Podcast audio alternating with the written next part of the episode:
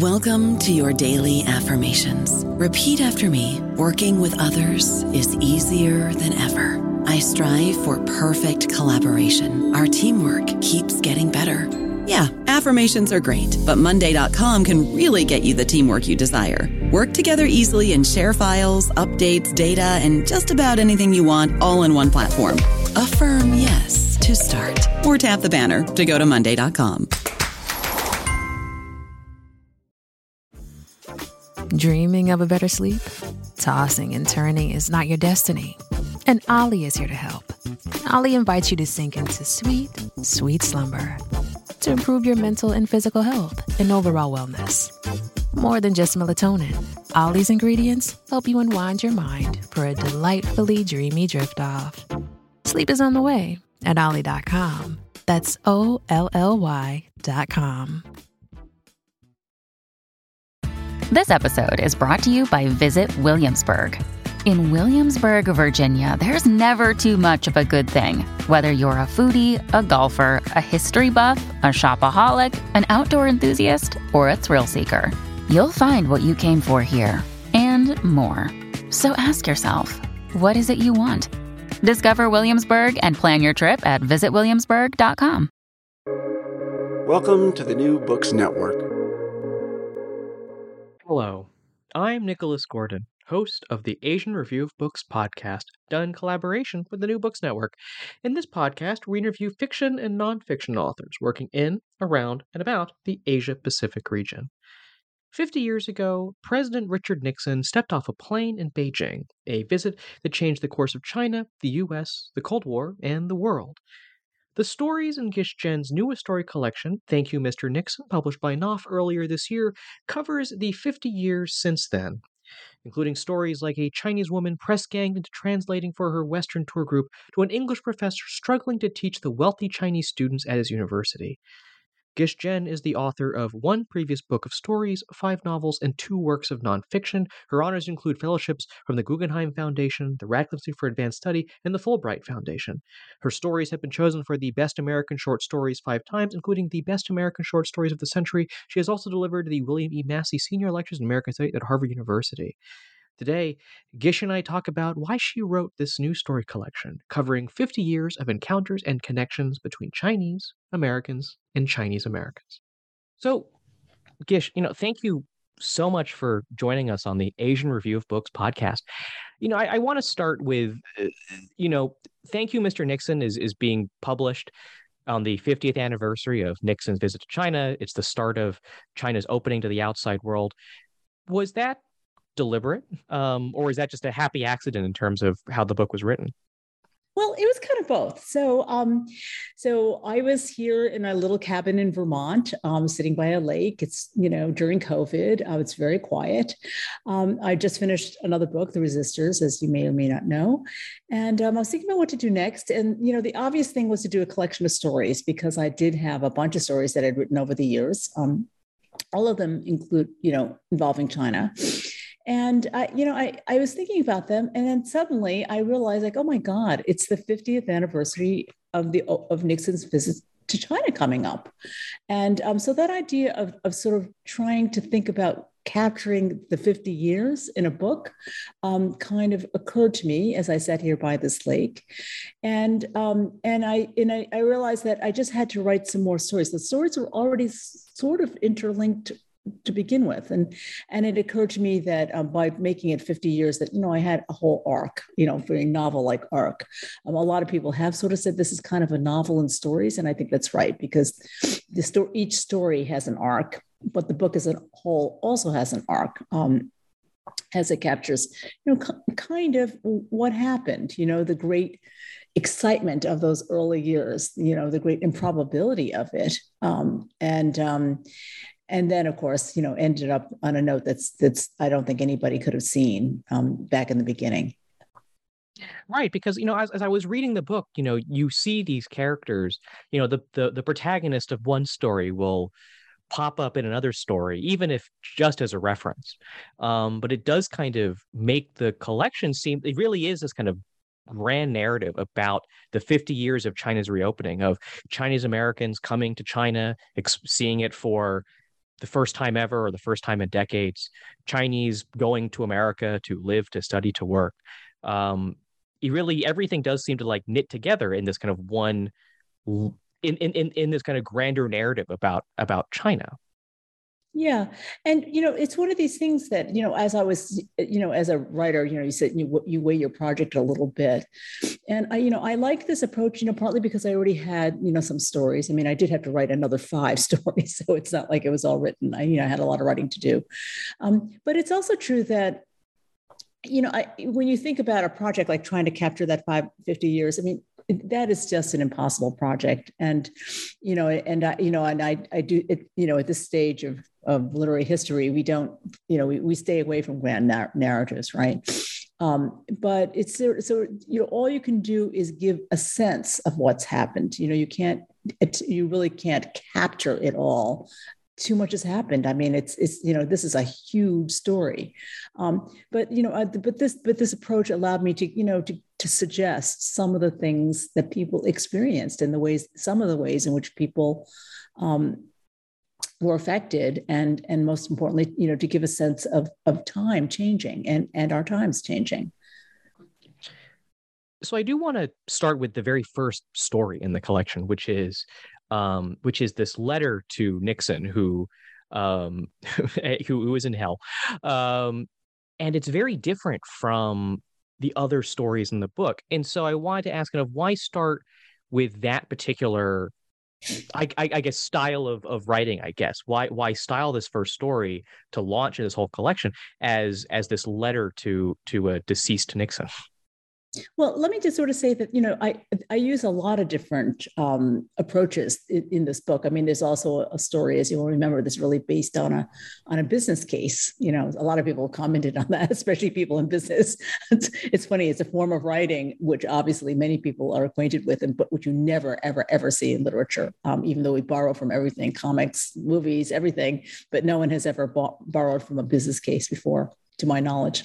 Um, so you know, so there's you know there's, there's a lot of different. You know, it's not like every story is is a straight ahead. Um, a realistic story, but um, but this particular story, as you know, as you're saying, it, it is a a letter from um, from a girl in heaven to Richard Nixon who is in hell, um, and she is she feels bad that he's in hell because you know that she sees it very differently. She sees it as many Chinese do, as kind of this great gift that he came and of course, she, as you know, was very smitten by Pat Nixon's red coat, as many Chinese were.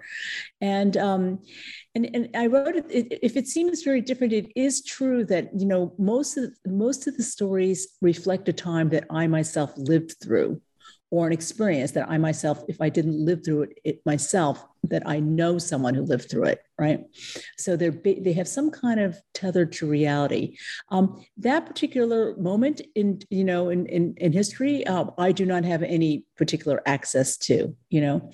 Um, so that's one of the reasons it's you know it's maybe a more you know completely imagined piece um, but the other part of it is that you know I, I did sort of want to give a sense of, of what happened in Nixon's visit, which is not just on the, you know, not just uh, the official history. Of course, we have lots of official history.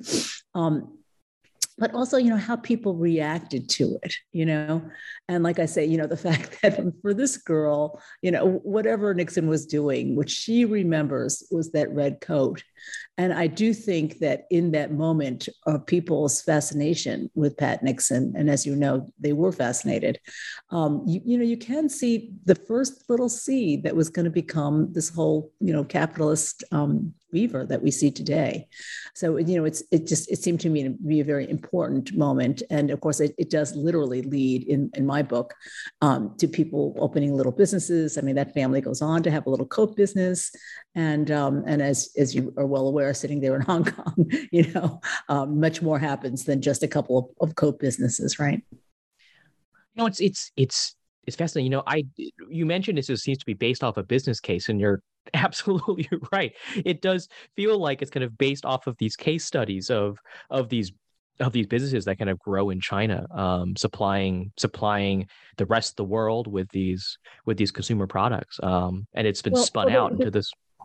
Yeah, well, no, I mean, there's an actual business case, you know, mm you know the the tale is there. I mean, there's Right. you know, a couple is actually writing a business case, and um, and I will say that that business case that I that I use in that story is an actual case that I wrote with somebody else, actually for Harvard Law School.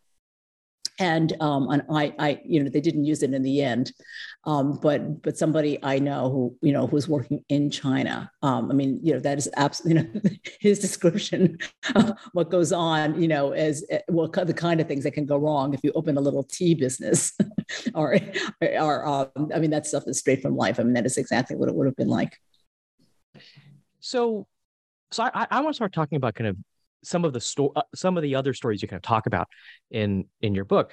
Um, and and I was thinking about how to kind of structure this conversation, and and I kind of saw the book as vaguely fitting into two halves, and I know that's going to be overly simplistic.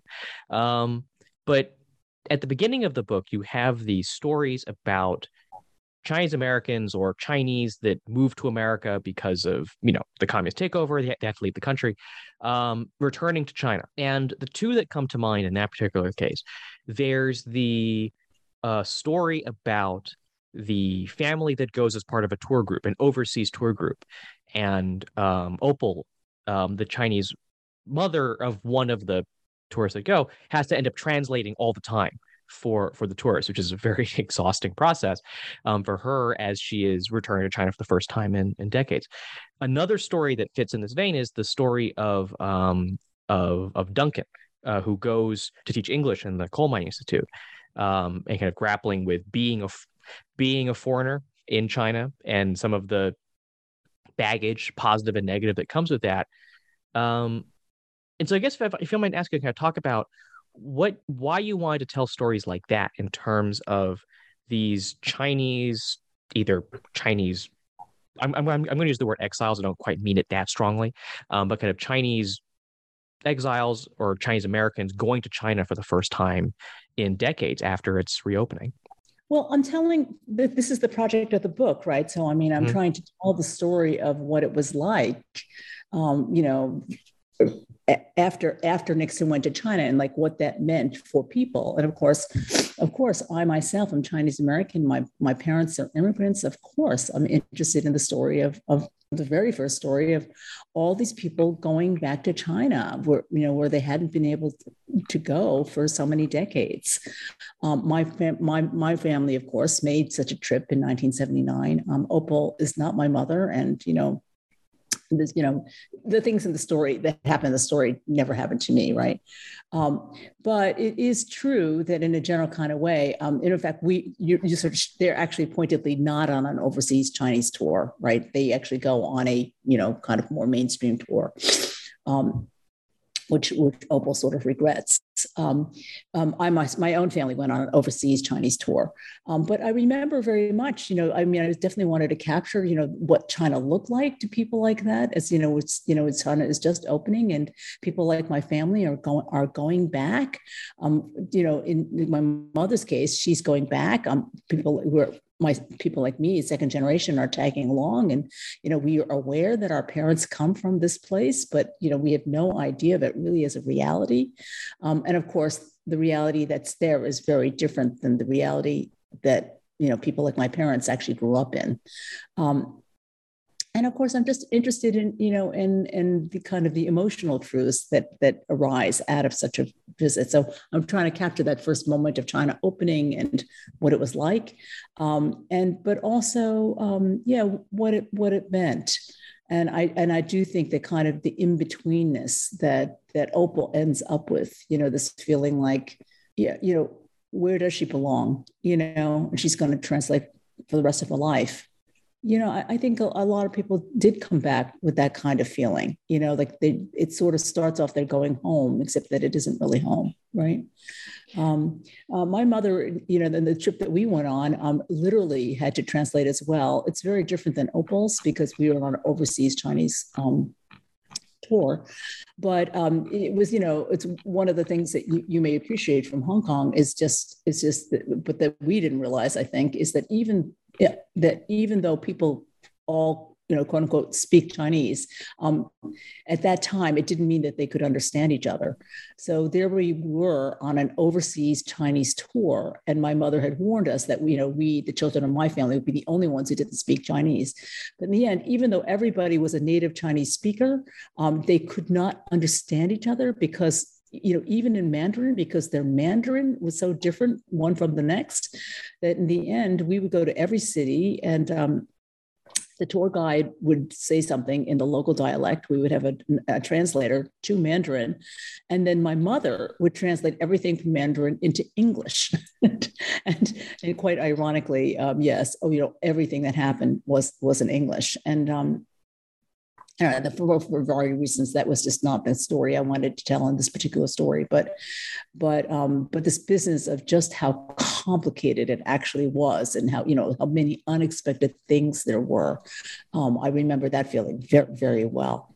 Um, and the next story, Duncan in China, you know, like you know, so you see this. There's a there's a time progression here, right? So so some years later, you know first you get this first wave of people who come on these tours um, then you have a wave of people um, like myself who um, go back to China to try to, to try to spend some time there. Um, and um, again, I am not Duncan, and I did not come home with, you know, I did not fall in love with anybody while I was there the way he does. Um, but a lot of the background um, definitely comes from a life. Um, I myself to go back to, to, teach in a coal mining institute um, in 19, I guess it would have been 1980. Um, and um, and, a, and, certainly, you know, I do definitely use a, a lot of of the a lot, a lot of my experiences um, are, are, are, reflected in Duncan in China. Um, you know, it's, it's interesting. You know, some of these things. You know, people often ask me. You know, how much of it do you you know do you make up, and how much of it do you take from life? Um, the storylines are always made up. But a lot of the background detail I do take from life. And one of the reasons is because I, I now see that um, even though I'm a fiction writer, that I kind of play an important documentary role you know like people who want to know well what was it like? You know if i was there and i have notes you know it is incumbent upon me to actually use the notes and to actually you know convey what i actually saw. And i think it's it's valuable to everybody. Um, i mean one of the reactions of course you know one writes a book like that and gets many reactions but uh, one of the reactions i was really um, happy about was the reaction of lisa See who was also a fiction writer but who's also done a ton of research you know, in, into China over the years. And, um, you know, and she said to me that she thought that she saw, you know, China represented as she had never seen um, and just was really, you know, was really impressed. I, you know, I, I, was thrilled, you know, because that's part of my job too. I mean, it's obviously not my whole job, um, but I, but I was happy. I was happy that I'd gotten that detail down, and um, I'm happy that people looking at it think, "Oh my God, that's just what it was like." Um, and I'm happy that other other fiction writers looking at it think, "Oh wow, you did a good job." Um, so, like I say, it's only one part of what I'm doing. I don't know about you, but I'm very busy and I don't have a lot of time to cook. That's why I subscribe to Factor. Eating better is easy with Factor's delicious, ready to eat meals. Every fresh, never frozen meal is chef crafted, dietitian approved, and ready to go in just two minutes. You'll have over 35 different options to choose from every week, including Calorie Smart, Protein Plus, and Keto. These are two minute meals. Factor meals are ready to eat and heat, so there's no prepping, cooking, or cleanup needed.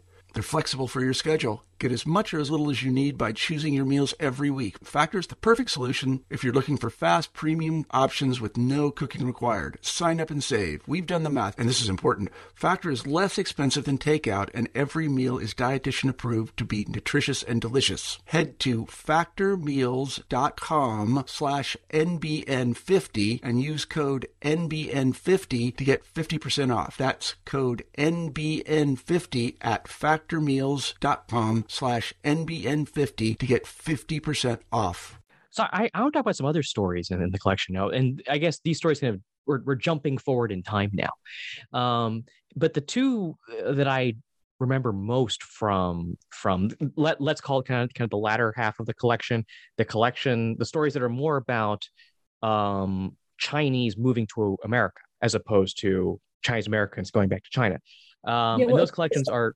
Oh, sorry. So and I'm sorry. It's not so much a different thing as it's you know over what you see the through line is time so kind mm. of in the beginning so it's it starts in 1972 then you have these early things of people going to china and then of course as time goes on more people from china start to come right so suddenly you have people in a law school class who just never would have been there before so what i'm trying to capture is a sense of the whole world changing.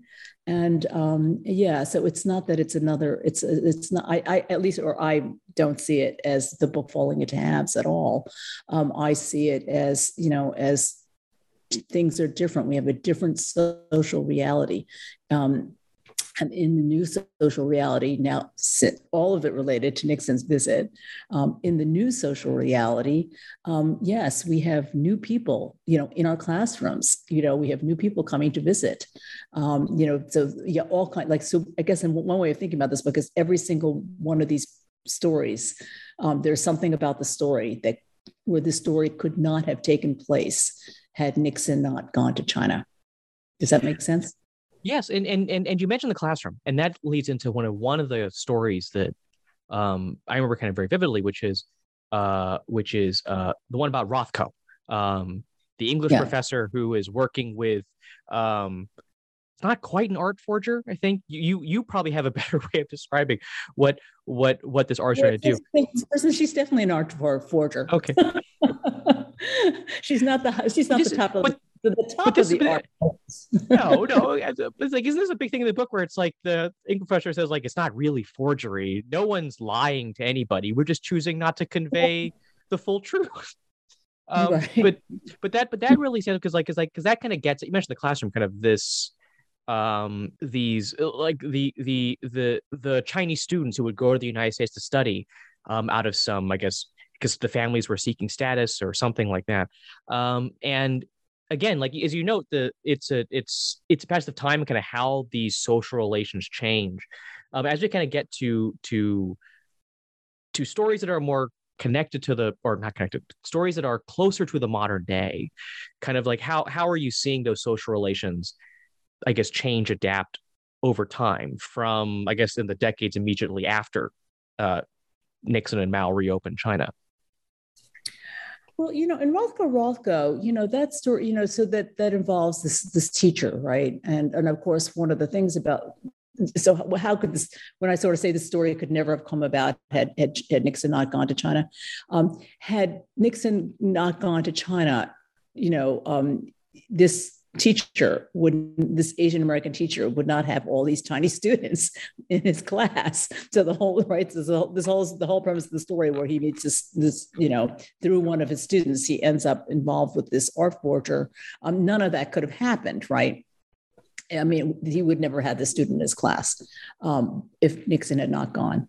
Um, but anyway, so there he is. He's got all these tiny students. Um, and as you know, there's a lot in the story not just about his relationship with the, the, student who leads to the art forger, but the students in general, you know, with all their, you know, they're trying so hard, but they are in, they come from a very different educational um, background.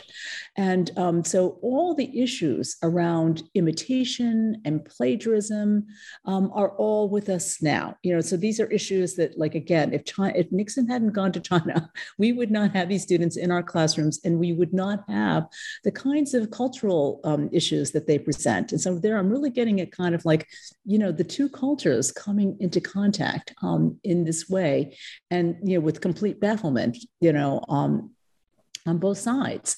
Um, so you know, and there is a way in which this this teacher, as you remember, is is very sympathetic, um, not just to the art forger who he sees as you know. I mean, there's a lot of deception going on. And honestly what she's doing and is is the least of it right? I mean what about as, as you recall you know they they refer to rothkos being sold for millions of dollars. And, um, that is true. I mean a gallery in new york took you know that's a that is that that's an actual true thing that a that a gallery in new york took some of these rothko um, took a Rothko knockoff, which was done by a painter. He got paid like $8,000. And she turned around and, and sold it for like you know north northward of eight million dollars to the chairman of Sotheby's. You know, so it's one of these things where some the art forger looks like the bad guy, but you know, it's it's you know we have bad. It's not just the Chinese art forgers are not the only problem here. Um, you know, it's the, the, the gallery owner is American, and um, and you know I think that she's you know she's definitely um, also in um, problematic territory. Doesn't begin to describe it right. Um, so, so you know, in, in you know, in in this larger context, you know, the, the whole question also of these students who are trying so hard, but who have learned to um, to learn through imitation, you know, and you know how problematic that is here in America, where we have much more individualistic ideas, where originality is everything, and um, and you know an idea that just really is just really quite foreign to them, you know. And so when she sort of says, "But I, you know, I hand in my piece, and you know, I used Turnitin.com, and it said it was only you know 15% plagiarized, and my my my you know uh, my teacher in China said that that was okay." The guy says, "No, it can't be." 15% plagiarized. It must be 0% plagiarized. And, you know, and she is very genuinely confused and and just not sure how how to go on and and actually she is quite genuinely in love with literature and and genuinely uh, wants to do well has made a has has really um, has has really taken quite a bold step in deciding to major in English against her parents' wishes. And she's in quite a difficult situation. And he genuinely wants to help her, but she genuinely does not know how to go forward. And, um, you know, I'm, so I'm interested in, in, in the predicaments all around. And like I say, you know, so to me, this is the kind, it's a kind of story that we would never have had um, in our classrooms what, or in literature, um, but for Nixon's having gone to China, right? So this is, I mean, I don't think we would ever see, you know, in, in quite so um, dramatically um, what the cultural differences are, how deep they are, and how intractable. You know, you we we we've constantly kind of talked about, you know, Nixon's trip to China, Nixon helping to open China. Um, as kind of one of the motivating factors behind a lot of stories in the book. And I want to kind of have as my last kind of real question. Um, you know, you're you're writing this book at a time when U.S.-China relationship, like sorry, U.S.-China relations appear to be fraying. Um, there are definitely fewer. It seems like there are fewer connections between um, ordinary Americans and ordinary Chinese people. Um, there's obviously much less travel because of COVID. Um, it seems like the business relations are um, being being pulled apart to some extent. Um, you know, how do you see kind of your book and kind of talking about these in talking about these connections between Chinese, Chinese Americans, and Americans, um, and the complications that come from that?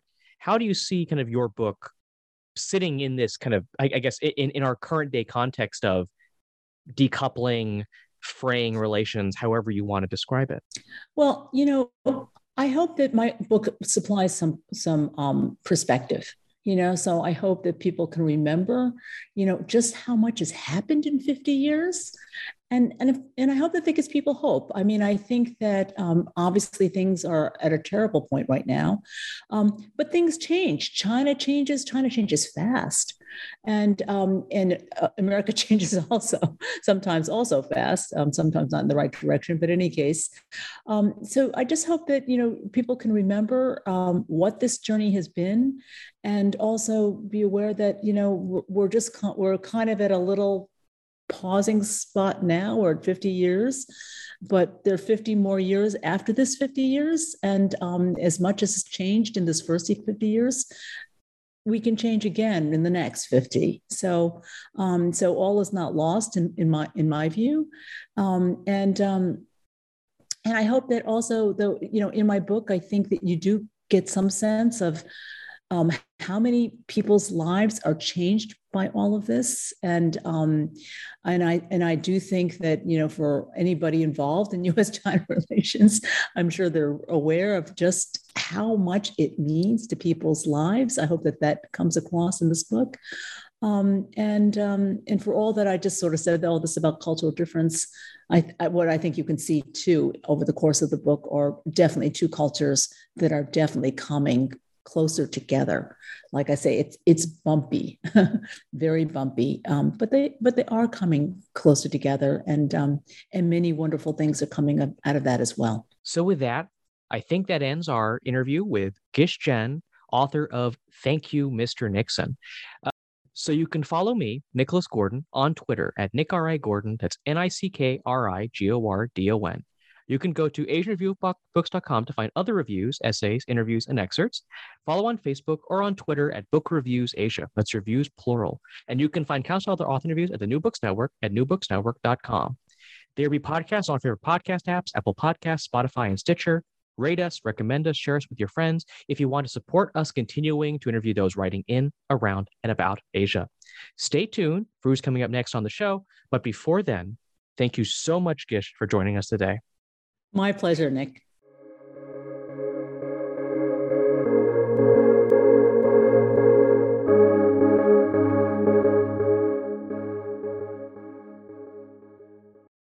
Join us today during the Jeep Celebration event. Right now, get 20% below MSRP for an average of 15178 under MSRP on the purchase of a 2023 Jeep Grand Cherokee Overland 4xE or Summit 4xE. Not compatible with lease offers or with any other consumer incentive offers. 15,178 average based on 20% below average MSRP from all 2023 Grand Cherokee Overland 4xE and Summit 4xE models in dealer stock. Residency restrictions apply. Take retail delivery from dealer stock by 4 1. Jeep is a registered trademark.